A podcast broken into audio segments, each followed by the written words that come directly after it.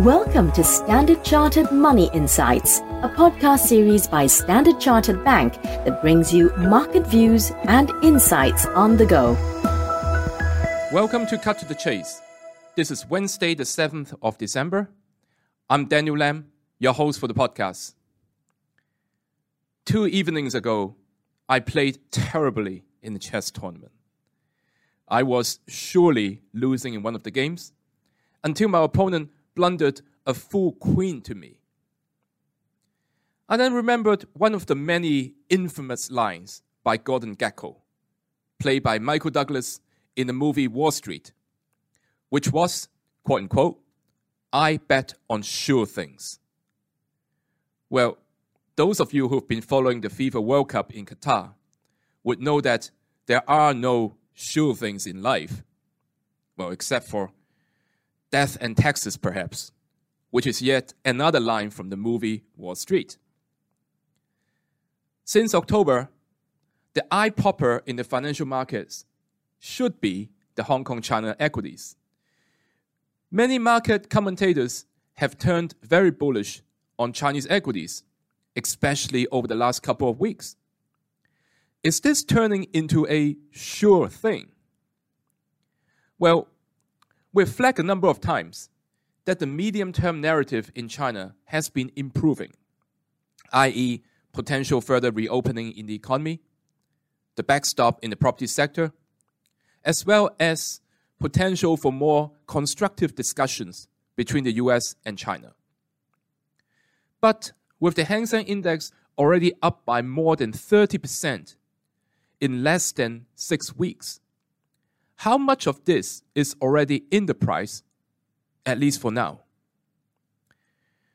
So if you dig deeper into the Hang Seng Index, you will notice that it broke above the critical level at 18,500 and completed a reversed head and shoulders bullish pattern at the end of November. But at the same time, momentum indicators are looking very overstretched. Let's look at the RSI, the Relative Strength Index. Now, most people say that above 70 is overbought, but it's actually not so simple. The more reliable way of looking at this is to check whether the RSI has been making new highs.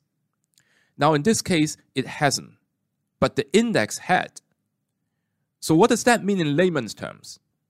So, it's like a car going up a steeper and steeper mountain but its horsepower is not increasing. That means the index is prone to short term pullback. Investors should therefore consider buying Hong Kong China equities on this pullback because, like we said before, the medium term narrative is still constructive. And the index did start its rebound from a very low base. A good level to look at on the Hang Seng Index would be the 18,500 level aforementioned, followed by 17,600. So investors may consider going in in steps. If you want to pick sectors, in our opinion, consumer discretionary and communication services are worth highlighting. These two sectors are dominated by bellwether internet consumption plays which are benefiting from the fading regulatory saga. Earnings in November have been revising upwards due to the beats. That is all from me for today. As always, if you enjoy this podcast, please don't forget to rate and like it. Thanks for listening, and we wish you a happy day ahead. Thank you for listening to Standard Chartered Money Insights, a podcast series by Standard Chartered Bank. For more details on the latest market insights, subscribe to Standard Chartered Money Insights.